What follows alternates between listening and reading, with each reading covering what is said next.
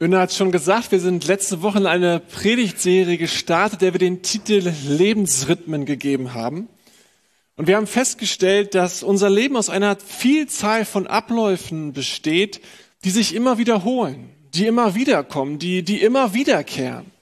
Das Jahr hat einen Rhythmus, das sich immer wiederholt. Jede Woche hat einen Rhythmus, der immer wiederkehrt. Sogar jeder einzelne Tag besteht aus Dingen, die wir an jedem anderen Tag auch tun. Aufstehen, schlafen gehen. Losgehen, wiederkommen. Hunger haben, Hunger stillen. Anspannen, entspannen, Augen auf, Augen zu. Unser Leben ist getragen von Rhythmen.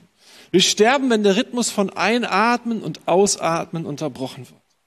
Wir denken in diesen Wochen aber vor allem über Rhythmen nach, die nicht so stark vorgegeben sind, es sind Rhythmen, die man nicht machen muss, aber zu denen wir eingeladen sind, zu, auf die man sich einlassen kann, die Gott uns anbietet.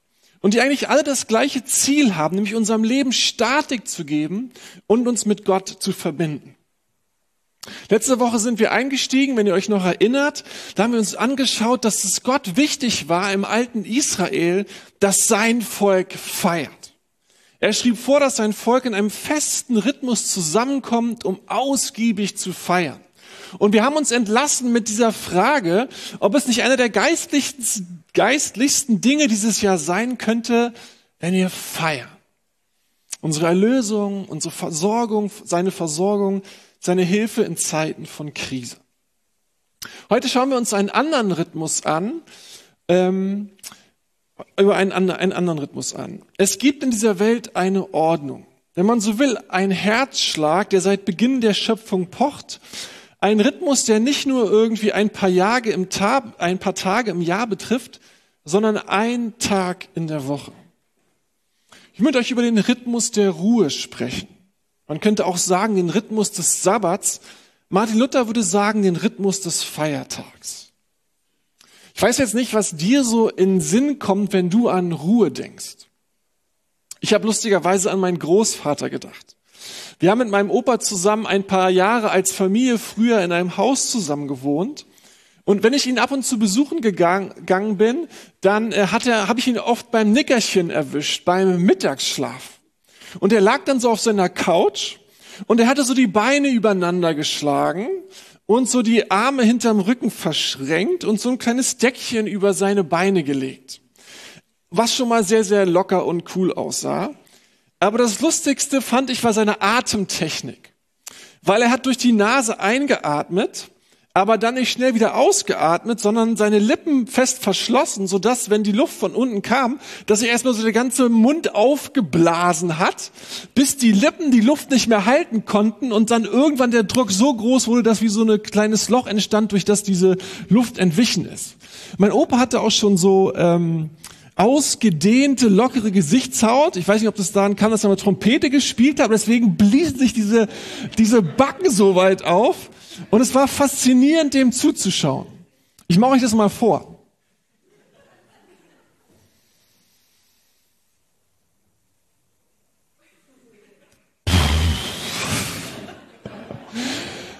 Und dann sahst du diesen alten Mann da cool und entspannt auf seiner Couch liegen und so ein- und ausatmen, ein- und ausatmen. Es sah nach schöner, nach guter Ruhe aus. Mich hat die Atemtechnik so fasziniert, dass ich mir selber angewöhnt habe, weil man da so gut einschlafen kann. Allerdings habe ich dann geheiratet und dann habe ich sie wieder entwöhnt, abgewöhnt.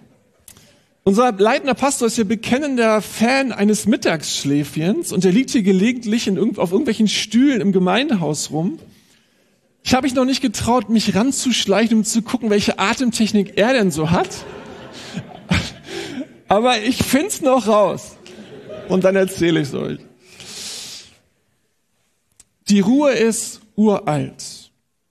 Relativ am Anfang der Bibel heißt es, denn in sechs Tagen hat der Herr den Himmel und die Erde gemacht, am siebten Tag hat er aber geruht und Atem geschöpft.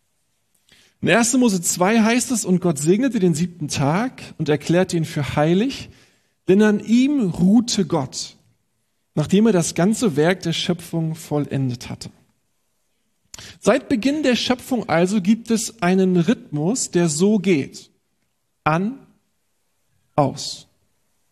On, off. Arbeiten, Ruhe. Arbeiten, Ruhe. Theologen sagen, dass die Ruhe beziehungsweise der Sabbat der Höhepunkt der Schöpfung Gottes ist. Nicht so ein Anhängsel am letzten Tag, nicht die Pause nach getaner Arbeit, sondern ein Schöpfungswerk. Genau wie die Dinge, die er an den anderen Tagen geschaffen hat. Der siebte Tag ist jetzt nicht irgendwie so ein Zwischenstopp zwischen den wichtigen To-Dos, die dann wieder folgen, keine Notwendigkeit, weil man halt mal Pause machen muss, sondern Teil der Schöpfung. Man könnte auch sagen, die Schöpfung war nicht vollständig, bevor nicht die Ruhe geschaffen war. Gott schuf sie, Gott lebte sie und er pflanzte sie dann als Teil der DNA in der Schöpfung ein. Und seitdem ist sie Teil des ganz leisen und so leicht zu überhörenden Rhythmuses dieser Welt. Ich habe schon gesagt, der erste diesen Zustand der Ruhe genoss, war der Schöpfer selbst. Er freute sich am Tag der Ruhe über das, was er zustande gebracht hatte. Er freute sich über das, was schon war und das, was er noch an Potenzial in der Zukunft liegen sah.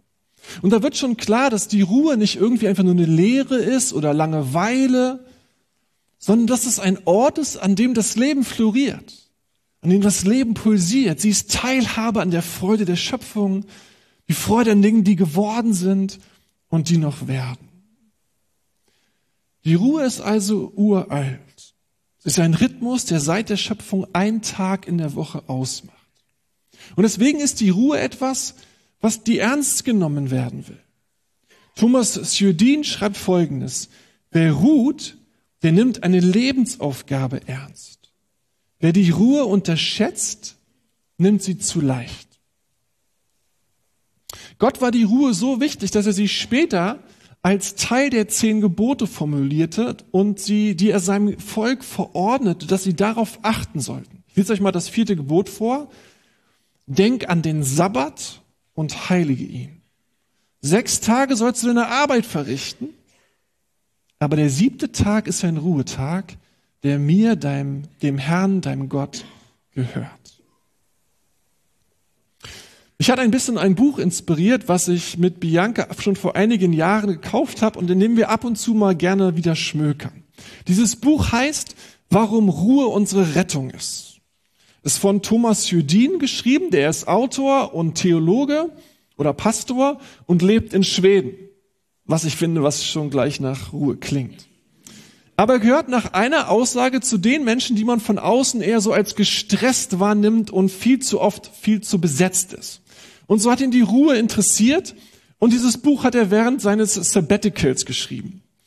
Ich weiß nicht, ob ich ihm Unrecht tue, aber als ich das gelesen habe, musste ich erstmal lauthals lachen, weil mein Berufsstand manchmal einfach so lustig ist. Er hat so viel gearbeitet, dass er Ruhe braucht und ein Sabbatical macht. Und was macht denn dieser Ruhezeit? Er schreibt ein Buch über die Ruhe. Was könnte man auch machen um so ein Sabbatical? ruhen, oder? Also wenn ihr mal schmunzeln müsst über Pastoren, tut es von Herzen, ist ein Zeichen eurer Gesundheit. Auch über eure eigenen Pastoren müsst ihr mal, dürft ihr manchmal schmunzeln. Aber warum schafft Gott die Ruhe? Warum schafft er den Sabbat? Warum ein ganzer Feiertag pro Woche? Warum ein solcher Wochenrhythmus? Sydin sagt es in seinen Worten in einen Grund, weil Ruhe unsere Rettung ist. Sabbat heißt aus dem Hebräischen übersetzt ganz wörtlich aufhören. Es heißt loslassen. Gott sagt also, wir dürfen, wir sollen sechs Tage arbeiten, anpacken, gestalten, wir dürfen schwitzen, wir dürfen hart ackern, aber an einem Tag in der Woche sollen wir aufhören, sollen wir loslassen. Was passiert, wenn wir loslassen? Was passiert, wenn wir aufhören mit dem Alltäglichen, dem, was wir sonst immer tun? Ich will auf drei Dinge hinweisen, die ich aus drei Texten über den Sabbat mitgebracht habe. Starten wir mit dem vierten Gebot. Es heißt in 2. Mose 20, denk an den Sabbat. Das hebräische Verb hier ist zakar, das könnte man äh, übersetzen auch mit, oder das heißt sich erinnern, nachdenken über, denken an. Es geht also nicht um ein Gebot, das man halt halten soll. Das ist nie die alleinige Idee, sondern es geht um eine Botschaft, die dieser Tag beinhalten soll, die man bedenken soll, die man für sich erobert kriegen soll, vielleicht die man zurückgewinnen muss. Und was ist die Botschaft des Sabbats? Was ist die Botschaft des Ruhetags? Gott ist der Schöpfer. Er ist der Herr aller Dinge. Und mein Leben liegt in seiner Hand. Das ist die Botschaft des Sabbats. Diese Welt ist nicht aus Zufall entstanden, sondern Gott hat sie geschaffen. Es ist seine Welt. Und ich bin Teil seiner Schöpfung. Ich bin ein von ihm geschaffener, von, ein von ihm gewollter Mensch. Mich gibt es nur, weil er mich wollte. Und als ich in diese Welt gekommen bin, als ich diese Welt betrat, da war die Schöpfung schon da. Da hatte er sich schon bereitet. Er überblickt alles und ich nicht. Er regiert diese Welt und ich nicht. Er überblickt alles, ich tue es nicht. Am Ruhetag sollen wir Abstand gewinnen von den vielen Stimmen, die dir und mir einreden wollen, dass ich was anderes sein muss als ein von ihm gewollter und geliebter Mensch. Wir sollen Abstand gewinnen oder dürfen Abstand davon gewinnen, dass das, was ich kann, meine Gaben oder mein Erfolg oder mein Aussehen oder mein Lebenslauf bestimmen, wer ich bin, was ich an Wert besitze, wie bedeutend ich bin. Mein Leben, mein Wert, meine Würde, die hängen nicht von meiner Performance ab. Sie sind ein Geschenk. Das ist, die, meine Würde ist gesetzt.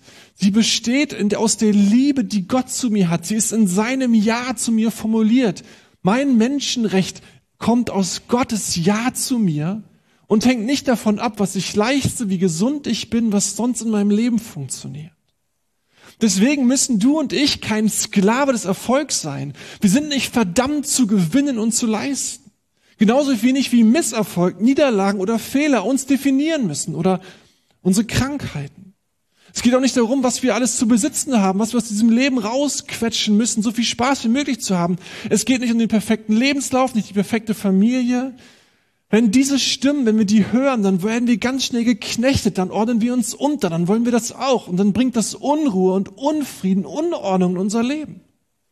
Und der Sabbat, dieser Ruhetag, hilft uns und soll uns helfen, von diesen Stimmen loszulassen, damit aufzuhören, diesen Stimmen zu denken und dass wir wieder frei werden davon. Gott möchte, dass wir freie Menschen sind und dass wir frei bleiben, die sich daran darauf definieren, vor Gott zu sein, mit anderen Menschen zu leben, vor Gott zu leben, auch zu gestalten, auch zu arbeiten, aber auch zu feiern und zu staunen zu genießen und zu ruhen. Ich weiß nicht, für dich ist, aber für mich ist es eine mega relevante Geschichte, weil ich bin durch diese Welt auch so ge ge genormt auf Leistung und Erfolg und was alles zu sein und zu werden hat.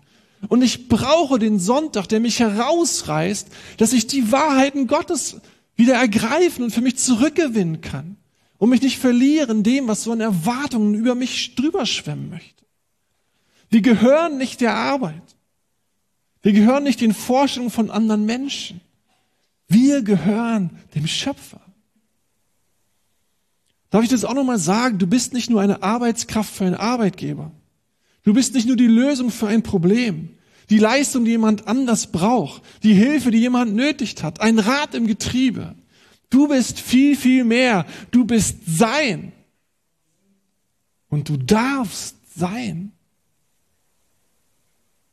Das ist das, was der Sabbat dir sagen möchte. Die Botschaft, die dich erreichen darf. Du sollst frei sein und nicht geknechtet werden von anderen Stimmen. Du darfst seine Stimme hören.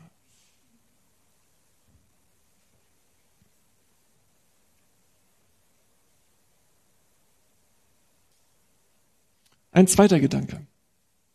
Im fünften Buch Mose kommt als Begründung für den Sabbat ein weiterer Gedanke hinzu oder ein weiterer Grund hinzu. Da heißt es, und denke daran, dass du Sklave warst in Ägypten im Land Ägypten und dass der Herr dein Gott dich mit starker Hand und mit ausgestrecktem Arm von dort herausgeführt hat. Darum hat der Herr dein Gott dir geboten, den Sabbattag zu feiern. Also am Sabbat sollte sich Israel erinnern, welches Werk Gott für sie getan hatte, als er sie aus Ägypten, aus Unterdrückung und Sklaverei mit starker Hand herausgeführt hatte. Und da gibt es jetzt eine wichtige Parallele zu unserem heutigen Sonntag, dem christlichen Feiertag.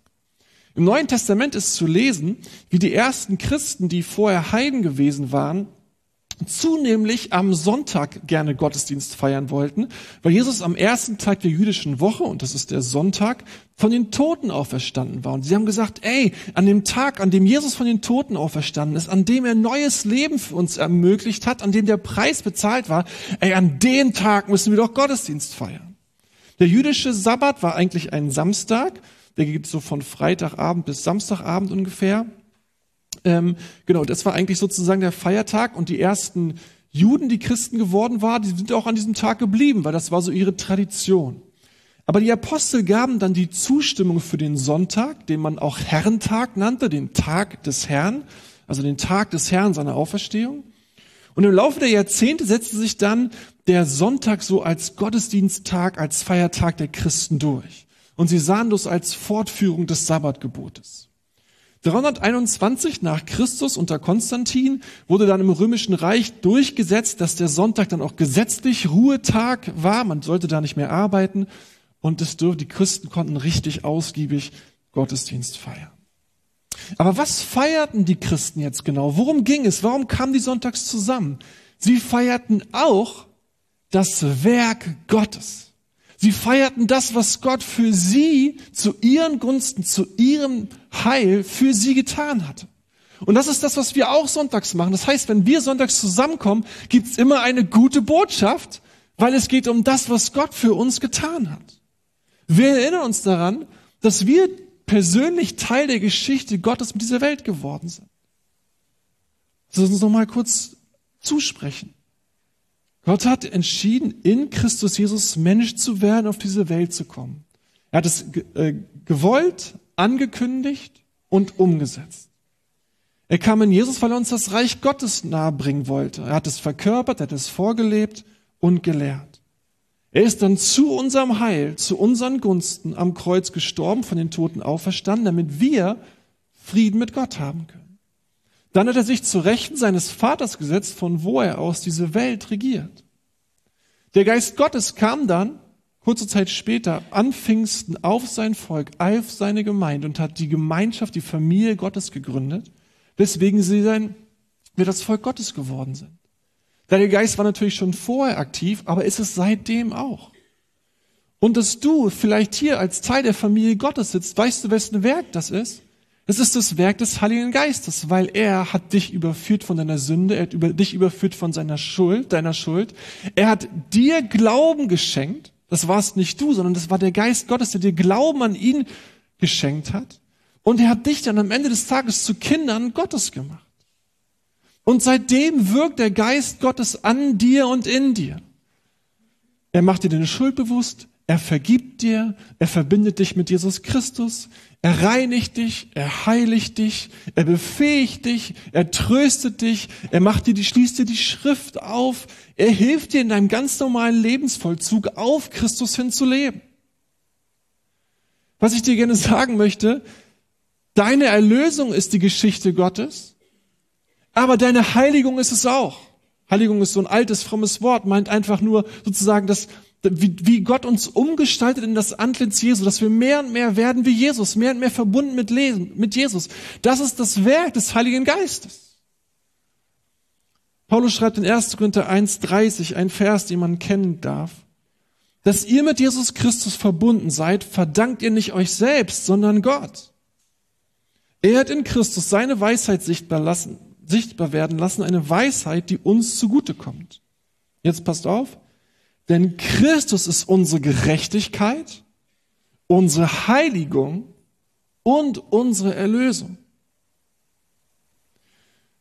Für eine Gemeinschaft wie uns, die wir aus dem Pietismus kommen, aus der Heiligungsbewegung, die wir zu den Menschen zählen, die gerne für Gott irgendwie was leisten und, und irgendwie auch stolz sind auf das, was geworden ist und was sie sind und was sie, was sie tun, ist das ganz wichtig, was Paulus hier sagt.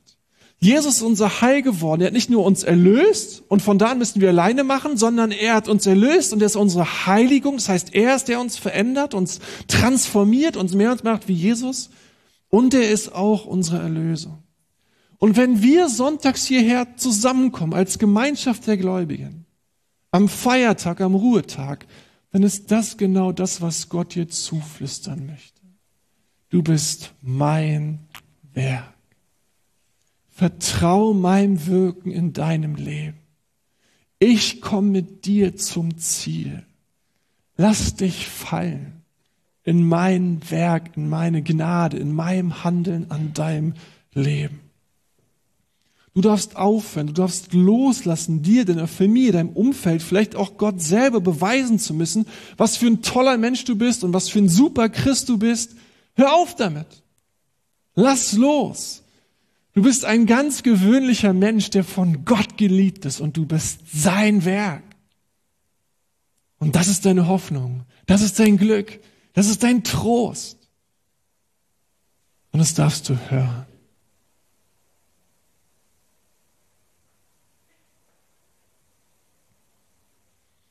Ein letzter Text aus Jesaja 58. Wenn du deinen Fuß am Sabbat zurückhältst und nicht deinen Geschäften nachgehst, an meinem heiligen Tage und den Sabbat Lust nennst und den heiligen Tag des Herrn geehrt, wenn du ihn dadurch ehrst, dass du nicht deine Gänge machst und nicht deine Geschäfte treibst und kein leeres Geschwätz redest, dann wirst du deine Lust am Herrn haben. Gott sagt, wenn der Sabbat anders ist als alle anderen Tage, wenn der eine Tag sich wirklich unterscheidet von den anderen sechs und du nicht das machst, was du sonst auch tust und die Dinge über die Dinge nachdenkst, über die du sonst auch nachdenkst, sondern lauter Dinge machst, die Gott in dein Leben stellt, die dir Freude machen, wenn du das machst und übrigens, wenn du nicht auch noch nicht lästerst, was du ja sonst auch nicht tun sollst und bestimmt auch nicht machst, dann wirst du deine Lust am Herrn haben. Ein Weg, dass du richtig Bock auf Jesus hast, ist, wenn du den Sabbat vernünftig feierst, steht hier. Wenn du frei machst, wenn du das vor Augen dir stellst, was Gott dir geschenkt hast, was die letzte Woche war, wer er ist, was er für dich getan hat, dass er in deinem Leben am Werk ist und dann zur Ruhe kommst, dann wird Jesus deine Freude sein, dann wird er deine Lust sein. Denkst du, wie großartig ist, dass ich mit ihm unterwegs sein kann? Kannst du sehen, warum Gott den Sabbat, das Loslassen und das Aufhören geschaffen hat? Warum er das in den Rhythmus deiner Woche hineingepflanzt hat seit Schöpfung der Welt? Er will, dass es dir gut geht. Er will, dass du das Leben feierst. Er möchte, dass du verbunden bist mit ihm.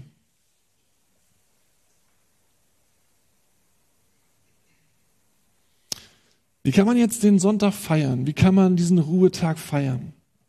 Man könnte jetzt ganz viel über die jüdische Sabbattradition sagen. Da gibt es tatsächlich auch ganz viel Tolles zu entdecken, aber ich verzichte mal darauf.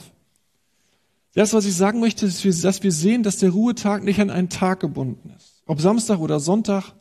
Bei mir ist es der Montag, weil ich am Wochenende arbeite. Auch vielleicht von Samstagmittag bis Sonntagmittag oder von Samstagabend bis Sonntagabend. Da ist viel Freiheit. Aber Idee ist dieser wöchentliche Rhythmus, wo ich die Stimme Gottes höre, wo ich loslasse und aufhöre mit dem Rest und wirklich bei mir bin, bei Gott bin und bei den anderen bin.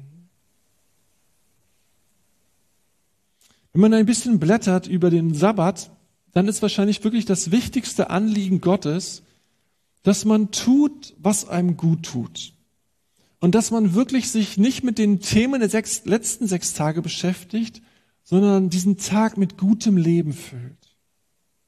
Ruhe kann wirklich ruhige Zeit bedeuten, aber es kann, wie gesagt, auch pulsierendes Leben sein. Ich persönlich würde immer denken, dass auch ein Gottesdienst dazugehört, wenn es irgendwie geht, denn Gottvertrauen kommt laut der Bibel aus der Predigt und die Gemeinschaft der Gläubigen, das ist der Ort, zu dem wir zugehörig sind und wo wir zusammengestellt sind. Aber dann ist da ganz viel Freiheit. Der Rest des Ruhetages kann mit Sport verbracht werden, mit Spiel, mit Familie und Freunden. Ich persönlich stehe sonntags total auf Kaffee und Kuchen. Es ist echt wichtig für mich. Familie treffen, Freunde sehen. Es kann aber auch sein, als Spaziergang allein mit Gott. Tagebuch schreiben, ein Nickerchen machen, nachdenken. Mir fiel sofort ein, wie wichtig es für mich, war am Anfang des Jahres. Ich fand's mega cool, als, als Rüdiger gepredigt hat am 1. Januar. Wir hatten einen mega guten Neujahrsgottesdienst, fand ich. Und dann hat er über diese Frage gesprochen, äh, nebenbei, die im Neujahrslosungstext aufkommt, wo Gott die, die Hager fragt, woher kommst du und wohin gehst du? Die Frage ist total in mir explodiert. Hab aber am nächsten Tag gearbeitet und futsch war sie weg. Zum Glück hat er sie dann am 8. Januar nochmal einen Gottesdienst formuliert und es war nochmal Teil der Predigt. Und am 9. war mein Sabbat. Und da hatte ich Zeit, ins Tagebuch zu gehen und mir zu überlegen, wie würde ich die Frage beantworten, woher komme ich und wohin gehe ich? Gut, dass ich diesen Tag hatte. Es kann auch Zeit für Musik sein. Ein Bild aus meiner Jugendzeit ist, dass mein Vater sonntags nachmittags nach dem Gottesdienst sich platt vor dem Plattenspieler auf den Boden gelegt hat, mit Kopfhörern drauf, Augen zu und dabei irgendein Orchester dirigiert hat. Von außen sah es immer so ein bisschen skurril aus, aber er muss eine ganz tolle Zeit gehabt haben. Er hat sich so vorgestellt, wie er die besten Musiker der Welt zusammengestellt hat, ein schönes Konzert sich raussucht und wie er es dann dirigiert. Feiertag. Ein wichtiger Tag für den Ruhetag dürfen natürlich auch Beziehungen sein. Beziehungen brauchen Zeit. Ein Spaziergang zu zweit, das Treffen mit einem guten Freund, ein gemeinsamer Kaffee, ein gemeinsamer Wein. Dafür ist ein freier Tag in der Woche gut. Ich will am Ende und möchte noch einmal Sjödin zitieren. Arbeiten, Ruhe. Arbeiten, Ruhe. So monoton, so gewöhnlich und unspektakulär ist der Klang des guten Lebens. Das Wort Ruhe ist so kurz, so schlicht und so bescheiden, dass es im Geschnatter aller Nachrichten fast untergeht. Dabei ist es doch raumgreifend. Es öffnet etwas.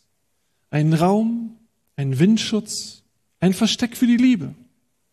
Es ist etwas so Außergewöhnliches wie ein Weg zurück ins verlorene Paradies und etwas so Handfestes wie ein Rettungsring. Gott hat die Ruhe geschaffen. Er ruhte und wir sollen auch ruhen. Ich möchte mit dem Schließen mit, enden mit dem Gedanken, den der Verfasser des Hebräerbriefes hatte, der gesagt hat, ihr müsst euch die Ewigkeit vorstellen wie einen ewigen Sabbat. Und für ihn war das mega bedeutend, weil der Sabbat war vielleicht der schönste Tag der Woche wo das, man das Leben feierte. Am Sabbat ging man abends richtig beglückt nach Hause, weil man Gott getroffen hatte, man hatte sich selber, mit sich selber Zeit verbracht und mit den liebsten Menschen. Und jetzt sagt er, stellt euch die Ewigkeit als einen ewigen Sabbat vor. Jeder Tag ein richtig, richtig schöner. Und wenn du mit Jesus Christus verbunden bist, dann hat dir Jesus diese Tür aufgeschlossen, die Ewigkeit, ein ewiger Sabbat. Möchte mit uns beten.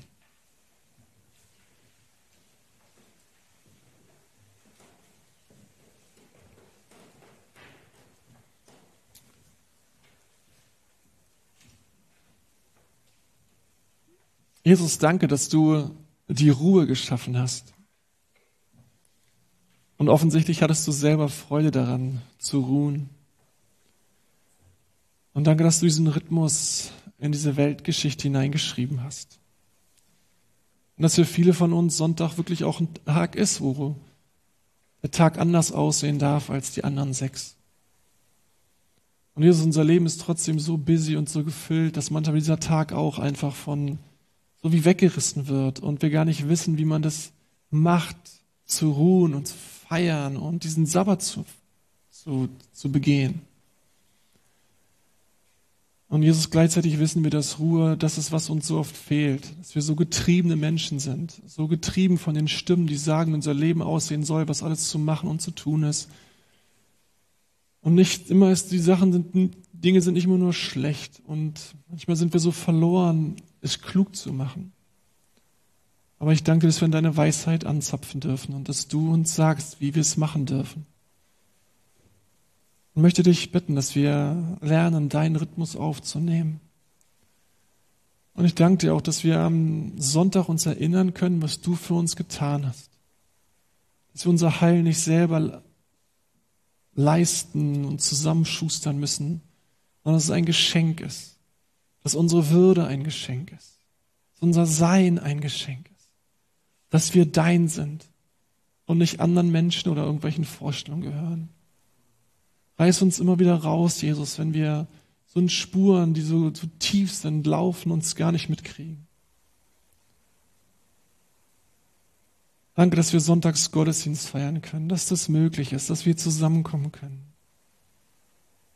Danke, dass du, dass du es gut mit uns meinst und dass wir dich haben dürfen. Amen.